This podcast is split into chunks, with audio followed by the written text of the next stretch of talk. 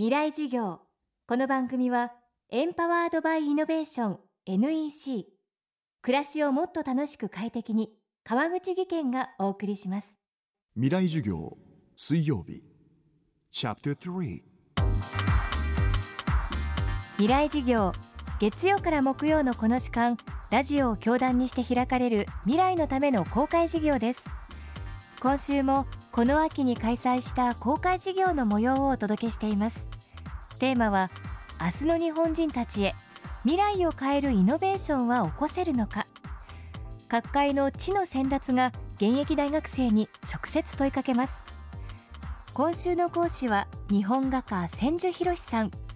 国内外で作品を発表し、日本画の美しさと技を世界に発信してきました。代表作ザ・フォールはベネツィア・ビエンナーレで名誉賞を受賞。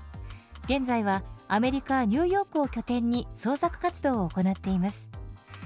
そんな千住さんが今回掲げたテーマは、境界という幻想、芸術的思考へのいざない。今日は千住さんの創作のアイデアから、美とは何か、芸術とは何かを問いかけます。これが、僕の、崖の作品になります。僕ある時にアトリエの片隅に傷ついてしまった紙を見つけたんです。傷ついてしまったなって、普通だと折れてしまったりしたら、もうこれは使えないなと思って、普通だったら捨てることになりますよね。でもちょっと待てよと僕はその時に思ったんですね。その傷ついてしまっている紙だけれども、その傷を直視することによって、その中に僕には風景が見えたんです。そして美しいと思ったんです。でちょうどその時は3.11があって、日本中が非常に深い絶望感にどん底まで落とされているような気持ちだったんです。でも僕は芸術家として、この時代に何らかの形でこの時代をとどめつつ、なおかつ芸術というのは人々にある希望と生きる提言を盛り込んでいくのが芸術だ、そうとりあえず思ったもので、なんか自分なりにこれが作品にならないかなとずっと思っていたんです。でも傷ついてしまった紙、自ら傷をつけてしまった紙の中を直視することによって、その中に美がある、美を見出すという発想、ここにひょっとしたらこれからの日本のあるこう再生への何かメッセージが込められるんじゃないかなと僕は思ったんです。これは美しいと思うものを見つけ出していく発想、これも実はとても日本的なものの見方なんです。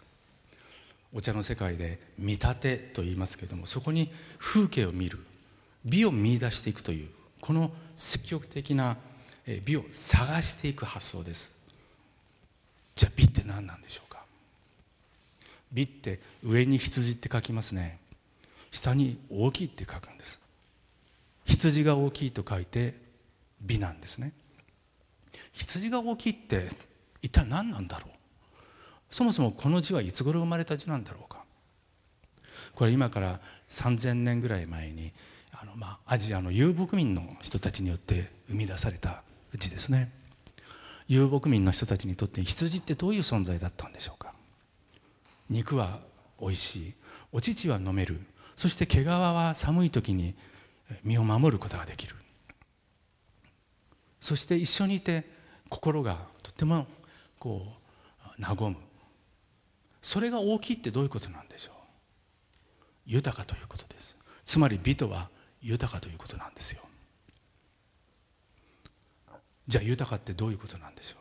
これは人が生きる理想ということです。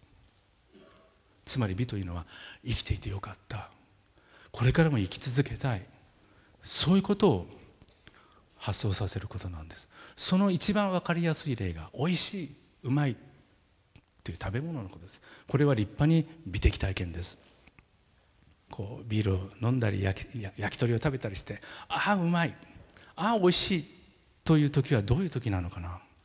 いやお疲れ様、いやこれで元気が出たな、生きていてよかったな、そういう感想ですよね。